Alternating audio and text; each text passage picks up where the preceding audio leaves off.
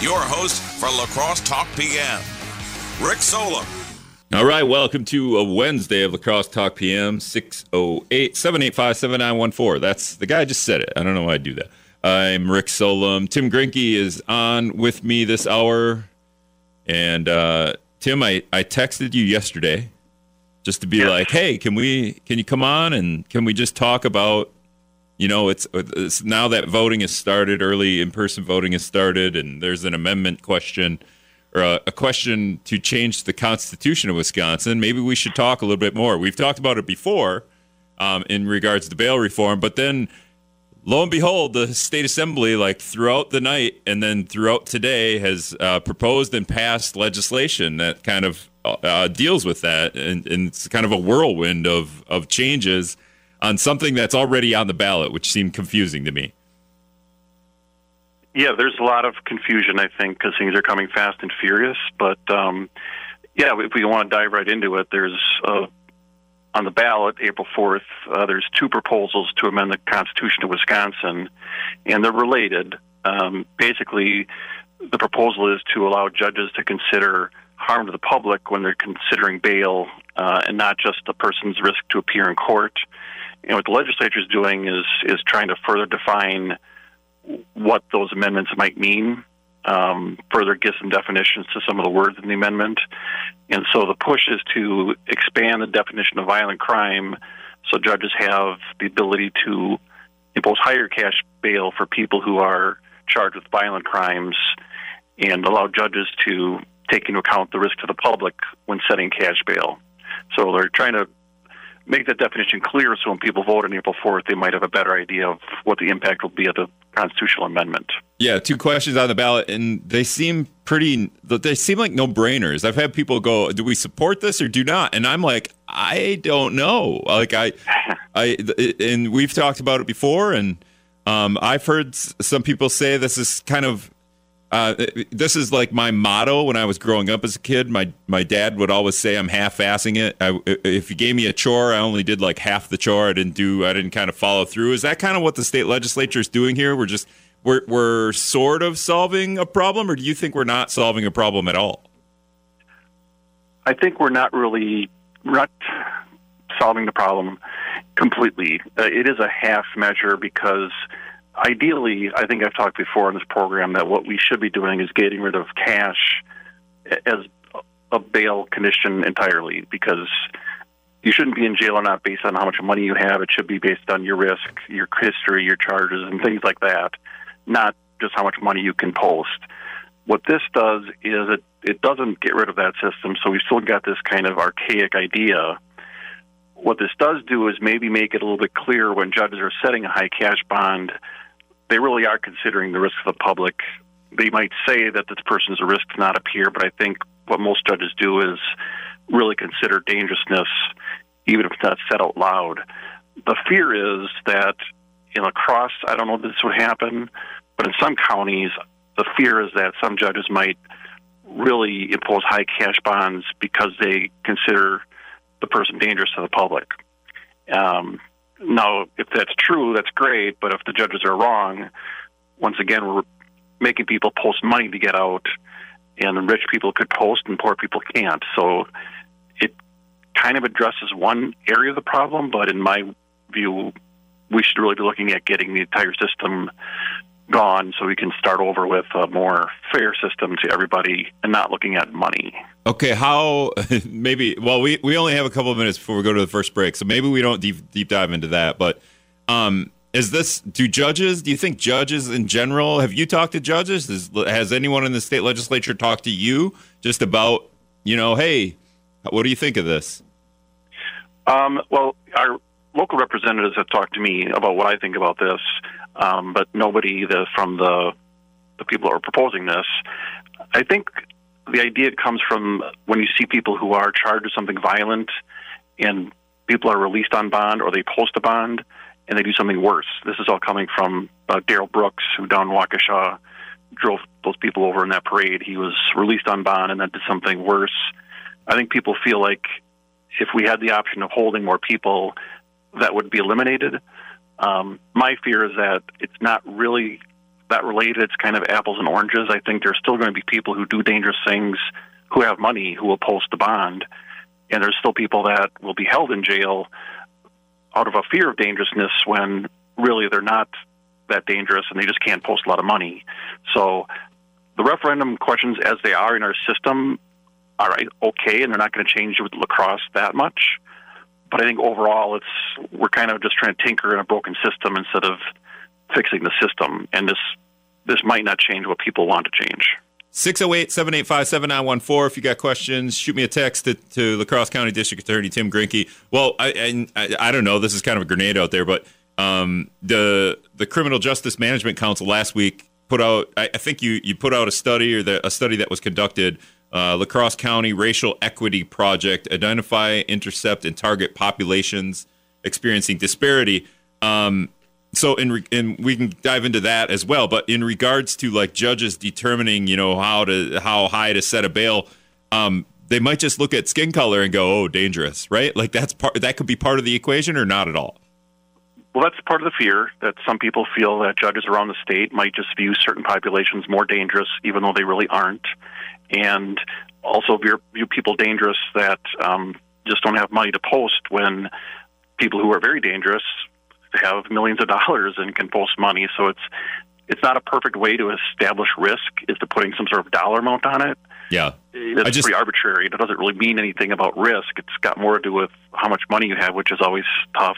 Well, so I yeah, the, I don't. The I fear don't, is that people who are poor or populations that don't have as much money will be held more than the rich population. Yeah, I don't understand how a judge can look at somebody and, and assess. Yeah, you look like you got a lot of money. So I don't know. We'll, we'll get we'll get we'll get to it in a minute. Uh, Brad's got to do the news. We'll be back with uh, DA Tim Gruenke. All right, welcome back to La Crosse Talk PM 608 785 7914 is the text line. If you want to shoot me a text, I'll read those at the bottom half of the hour and we'll we'll get to them that, at that time. So you have a couple of minutes. La Crosse County District Attorney Tim Gruenke in on with me. He's not in studio. Um, we're talking about the the bail what do you want to what, what bail reform questions that are on the ballot tim is that the best way to to bring sure. um, yeah. and these questions uh, they're a little bit of a word salad like we've said in the past and they're also if you if you think about them and i think a lot of people will just be in the voting booth being like uh uh um, but the the question number one there's two of them first of all first of all conditions of release mm-hmm. before conviction shall section 8 2 of article 1 of the constitution be amended to allow a court to impose on an accused person being released before conviction conditions that are designed to protect the community from serious harm. So that last phrase right there, designed to protect the community. Yes, of course. Why wouldn't we do the thing that protects community from serious harm? Um, I don't know when you when you see that question. I don't know if it, it, me reading it to you, you probably you probably have to have it in front of you. Maybe you have it memorized by now. But what do you think yeah. of that question in terms of what it says and what we're actually trying to do to, to change the Constitution?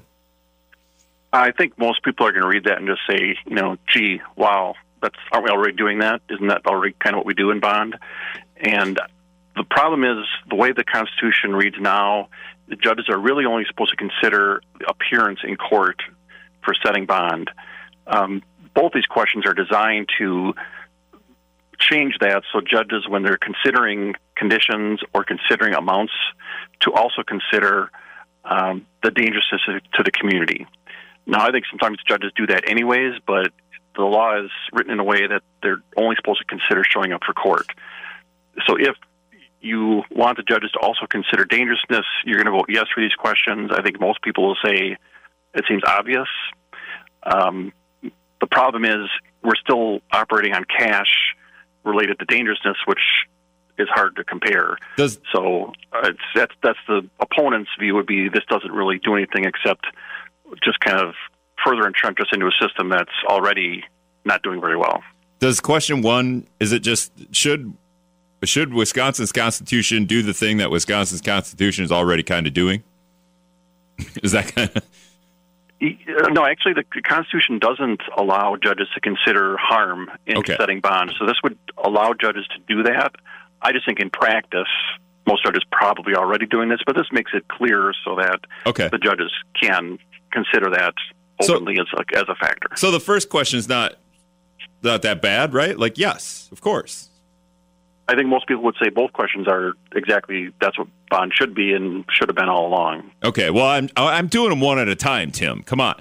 I'm trying to smooth things along, Rick. No, no, we got to read the questions because people would be like, "What?" Um, yeah, if you read this one enough, you go, "Yeah, uh, why wouldn't we do that?" And uh, yep. so, okay, question two. And the first part is always somebody told me to read the question backwards or start at the end, and and and they mm. do. It does kind of make sense because the first couple of words, cash bail before conviction. Period uh, shall Section 8 2 of the Article uh, Article 1 of the Constitution be amended to allow a court. Okay. To allow a court to impose cash bail on a person accused of a violent crime based on the totality of the circumstances, including the accused accused's previous conviction for a violent crime, the probability that the accused will fail to appear, and the need to protect the community from serious harm. We got to throw that one in there.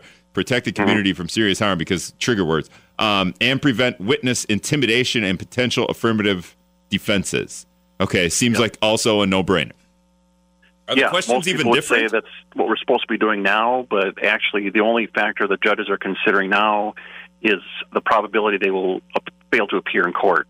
Okay. This expands that to include other factors like their previous convictions, the need to protect the community, prevent intimidation, which again, I think most people would assume they're already doing that, but this makes it clear that judges should consider all those things, but it only applies to violent crimes, which is still left to be defined by the legislature, and that's what they were working on today was trying to put a list together of what is a violent crime. So yeah, this is the other thing. The the Wisconsin legislature literally is trying to decide what is a violent crime. We're in we're passing legislation today on a thing that's already on the ballot. People could have voted on this yesterday without knowing what the legislature has decided a violent crime is, and it's just kind of a big like. Uh, I don't know. It's very broad. the The question is so broad, and we're still trying to define it. So, um, I don't know. Could there be lawsuits here, being like, "Hey, the legislature didn't even know what they were putting on the ballot before they tried to define the thing that they're putting on the ballot"? Well, I'll say there can always be lawsuits because that seems to be the way we do things these days. Is somebody files a suit, but the term violent crime has other definitions in the statute, so I think they're okay. Um, there are other areas where, uh, for example, repeater statutes and uh, possessing weapons, possessing certain items, only people not convicted of a violent crime can do that. So, violent crime already has a meaning in the statutes. They're trying to address whether that should be expanded or not you know, and then this would then apply to all those crimes that the legislature deems a violent crime. Um, should the should the state should the population be voting on something like this, or should this something be? I guess we got to change the constitution to do it.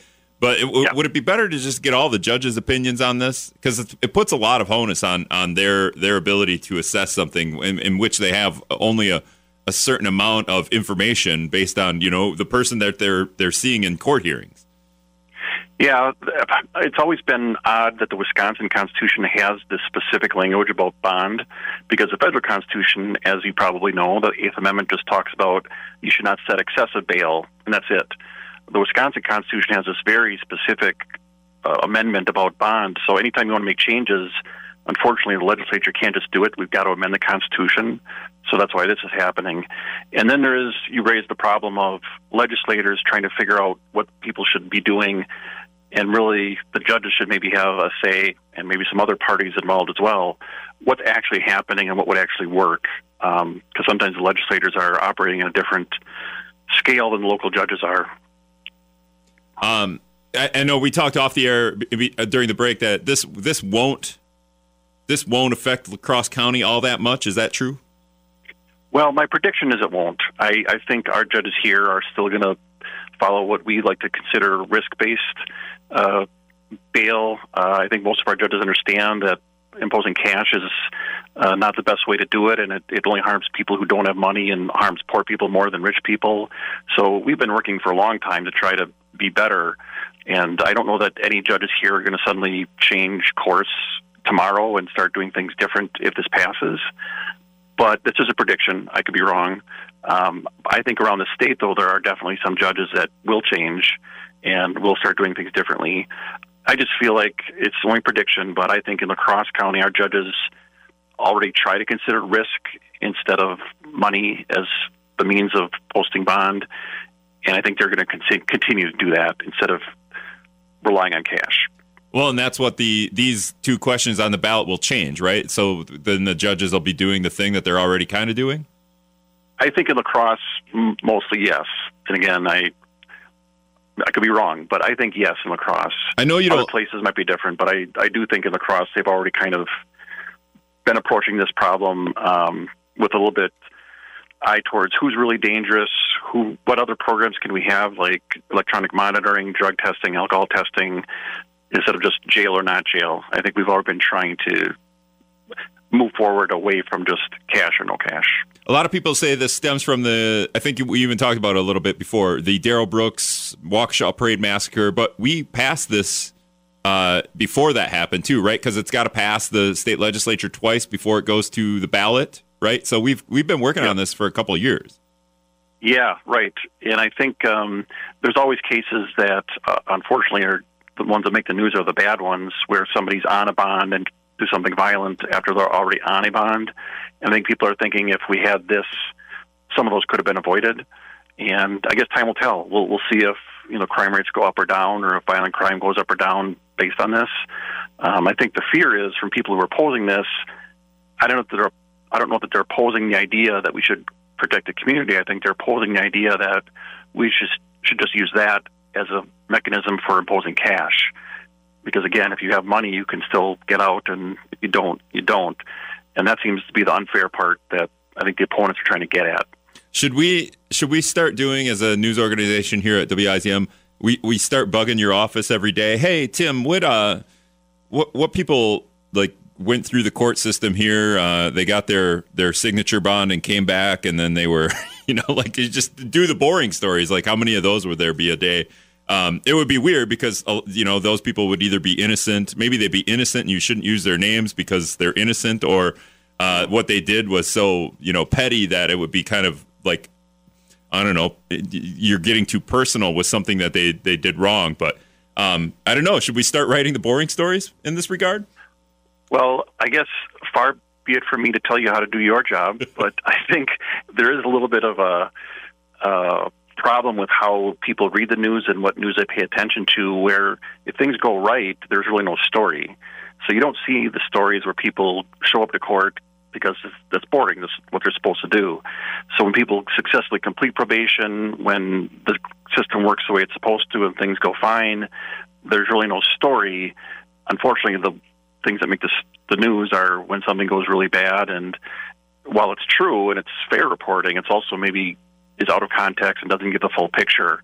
Um, so if one case goes bad out of ten, do you change the system or do you just say, well, one out of ten is you know not perfect, but it's not a fault of the system either. That's a hard one to say. I. I mean, nice if be more context news stories, but I know it's hard to do. I mean, that's everything in the world too, right? Like a train derails in Ohio and it sends up a giant poof of smoke and ruins the uh, ecology around everything there, the the environment around there, and then uh, you know, 50 trains go through La Crosse without a hitch. Do we write about those then? you know, so it doesn't. You could you could right. do it for anything. Uh, you know, the highway was just fine uh, all week. Nobody got in a car accident, but there was a huge, awful accident this weekend. So, um, all right, we got to take another break. We'll continue with La Crosse County District Attorney Tim Gruenke when we come back.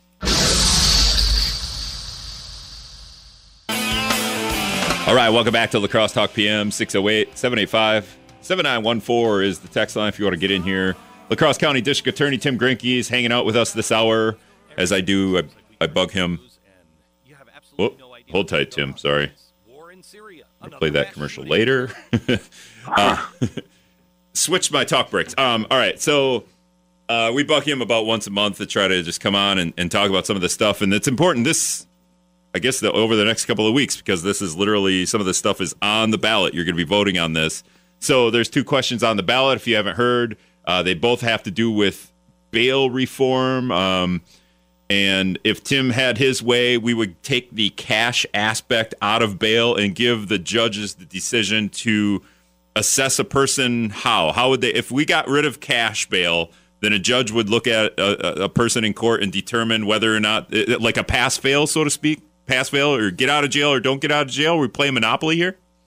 Uh, more of like a overall risk assessment, which we do here in La Crosse. We give the judges an assessment that says, here's a risk to not appear Here's the risk to reoffend while they're on bond, and the judges would decide from that. Uh, we we already do it in La Crosse in the juvenile system, which a lot of people might not know.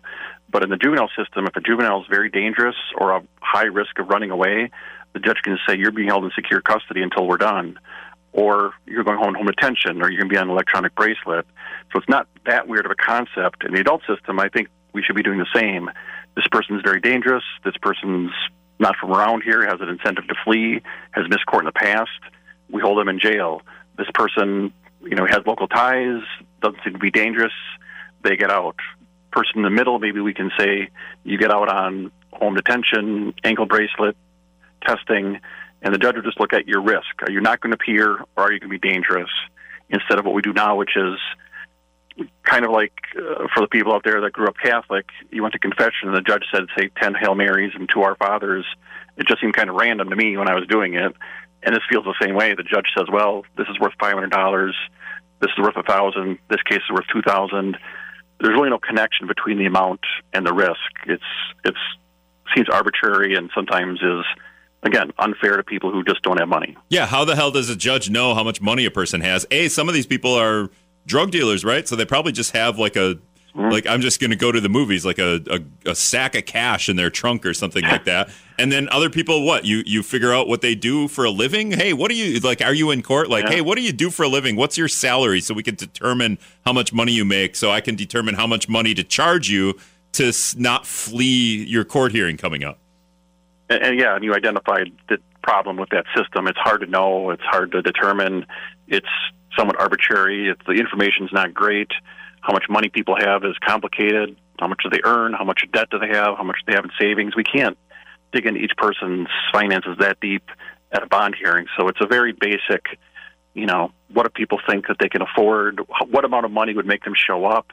And there's no research that says there is any special amount that would make people show up versus make them take off.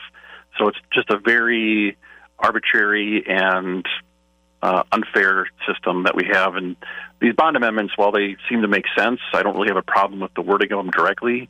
It's overall in a system that isn't working. So I think we need to move towards just getting rid of cash as the way to get out and look at risk, dangerousness, things like that.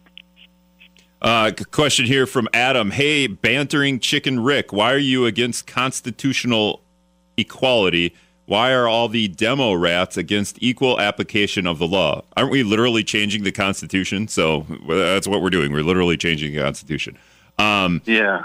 All right. So, in this, again, again, this puts a lot of onus on the judges. Every judge is different. You seem to think that the judges in town here are, are doing a pretty good job. Every once in a while, will someone will blow hard about a, a person that you know uh, was released on bond or released on um, parole, not parole, uh, signature bond or bond, right? Mm-hmm. Or bail. That's the word I was looking for.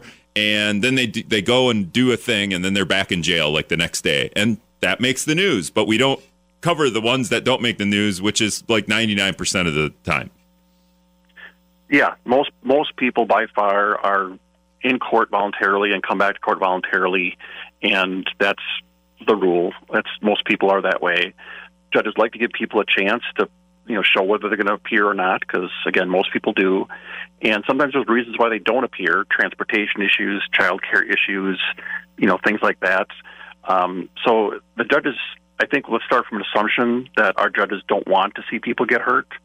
And so when it happens it's not because they didn't care or they're just not very smart. Uh, there's going to be a system where you've got thousands of people coming in. Not all of them will be abiding by the rules and we do our best to put in safeguards to catch them when they don't. And our judges try to do the best they can within the system that they have. But I would say, even if sometimes I disagree with the judges, it's not because I think that they don't care or just don't get it or are you know dumb. It's because people make mistakes, and sometimes your predictions don't come true. All right, we got to move on because the Criminal Justice Management Council uh, last Wednesday, I was on vacation, so I just printed this off. I haven't really deep dived into it yet, but uh, you guys meet once a month. Uh, La Crosse County. This is a La Crosse County committee.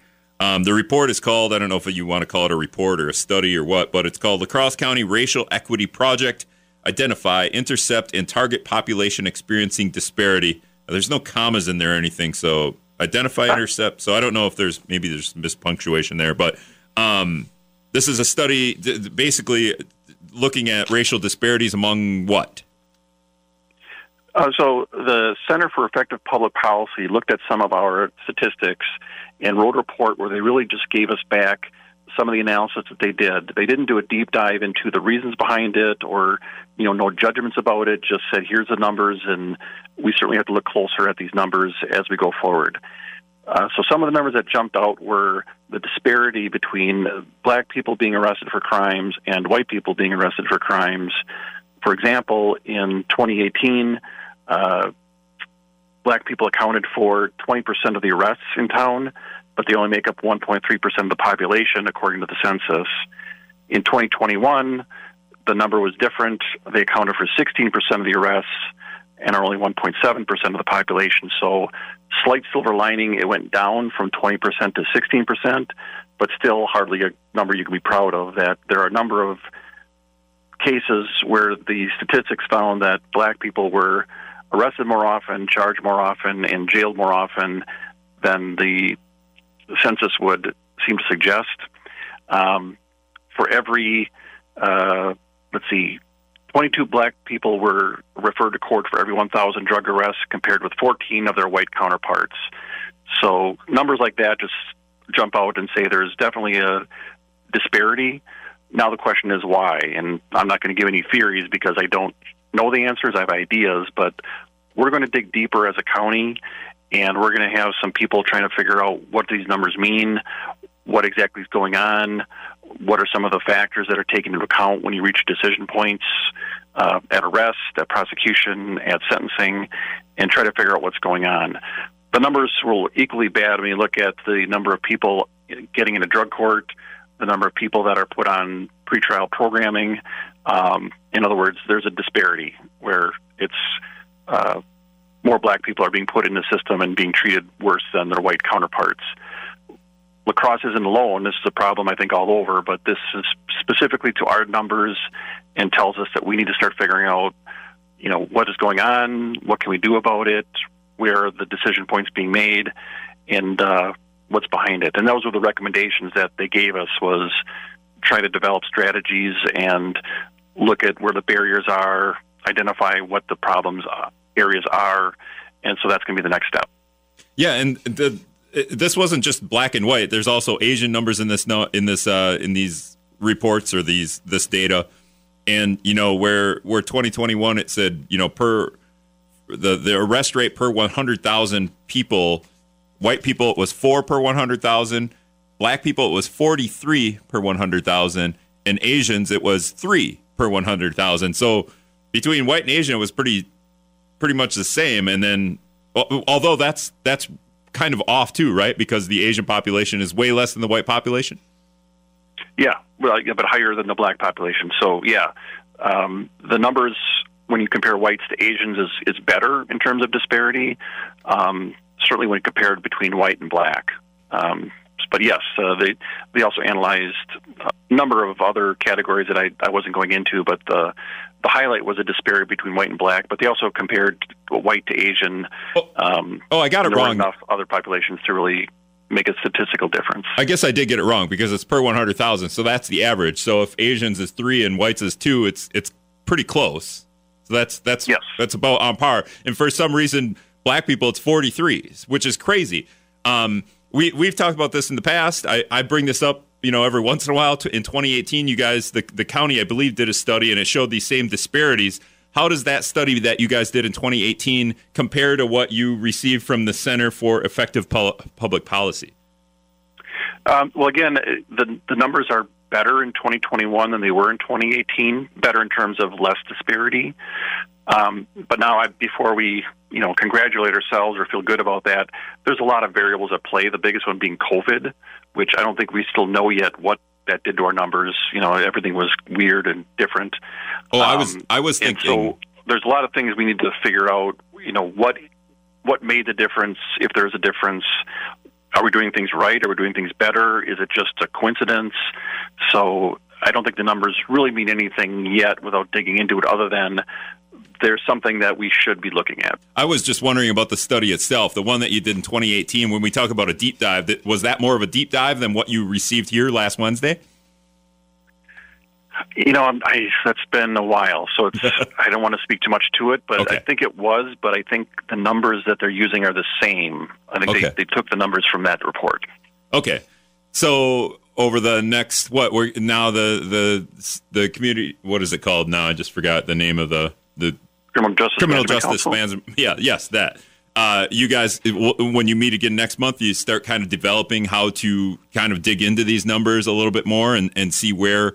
And, and then the yeah, you're right. The COVID thing's going to be very confusing. You almost want to throw that out. You almost want to throw that whole year or whatever out. Yeah, yeah, we we we certainly those are the numbers we have. Unfortunately, you know, we can't like just ignore numbers. But Right. is that a difference or is it not? Is a little more above my pay grade. Someone better with statistics will have to take a look at that. Um, and this, it's an ongoing issue. I mean, we've been looking at numbers like this for a long time, and I think we'll continue for a long time. It's a big thing to try to figure out how much impact does race have on our system. We know it has an impact, but figuring out how and then figuring out how to fix it is a much bigger, deeper problem that involves more than just people in the system. And so I think we'll continue to try to work at that, try to work with our community partners to try to get better at that. Um, but as far as, you know, I don't have the magic bullet, I don't have the cure. If I did, I'd probably win the Peace Prize because every county's working on this. Every Yeah. county's got this problem. Well, I think every remember- state has this problem. I remember speaking with uh, the city police chief, La Crosse's police chief, uh, Shawn Kudron, about this. And and for one thing, you could you, the easy thing to, to to say would be like, oh, police just look for black people to arrest them more, and and and whether that's true or not, I don't know. But the the thing that he brought up was they have to they have to respond to all the calls. So when you, you see these a lot on social media, the the quote unquote Karens, the Karens will call because a black person is grilling out in a park or something like that. But police Yeah. will get more calls because a black person is doing a thing that makes them uncomfortable, so they have to respond to those calls. So there's just more calls for that than there are like a white guy is hanging out outside my house and it makes me nervous. People don't do- that as often as if a black guy was out there. Um, and and so they have to respond. So there's just like the the amount of calls in that regard kind of uh, that doesn't help the numbers when it comes to police, you know, responding because they have to respond. Right. That's why it gets complicated. There's certainly policing, but then there's also the community calling police. Um, there's also are schools a factor?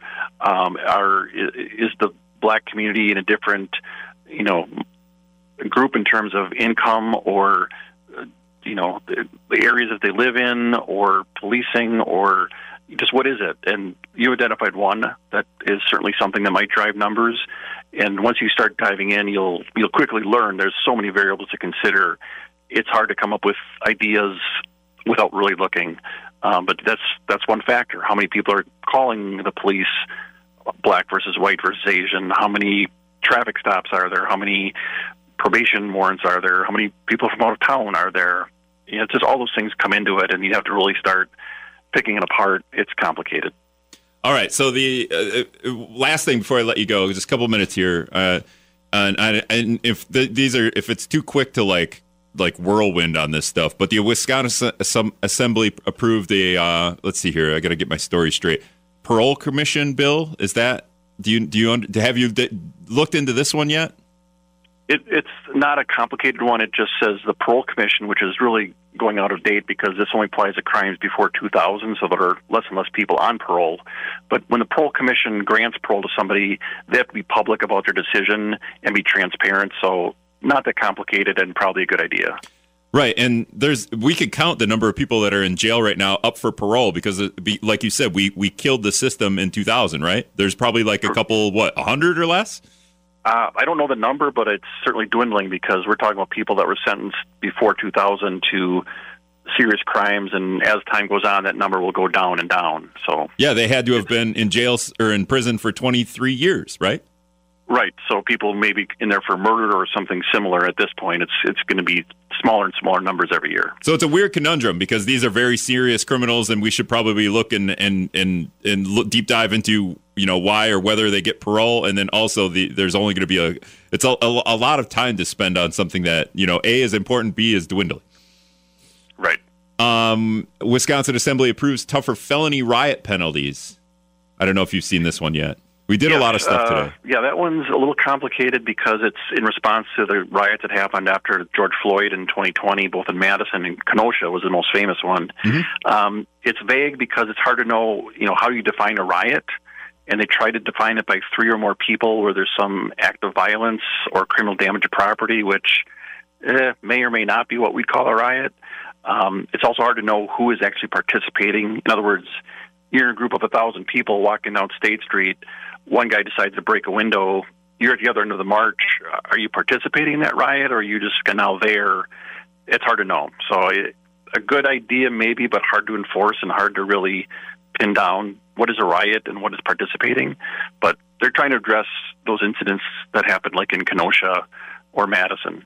Yeah, uh, trying to address or also trying to scare people from protesting a little bit. If you want to Uh, go that- Rick's route. Yeah, that the other view, which is it it allows police to crack down on protesters that they consider rioting, which there's probably going to be, be a debate and maybe a lawsuit about I'm exercising my free speech, I'm not rioting. It's messy. That's not a not a clear law, in my opinion. And the last one, just real quick uh, Wisconsin moves to toughen reckless driving penalties. Essentially, a problem that's happening in Milwaukee is going to affect this side of the state as well. Yeah, Milwaukee, if you watch the news there, has a huge problem with mostly teenagers stealing cars and then driving very recklessly. A lot of crashes, a lot of innocent people getting hurt. I think this is an attempt to try to curb that problem.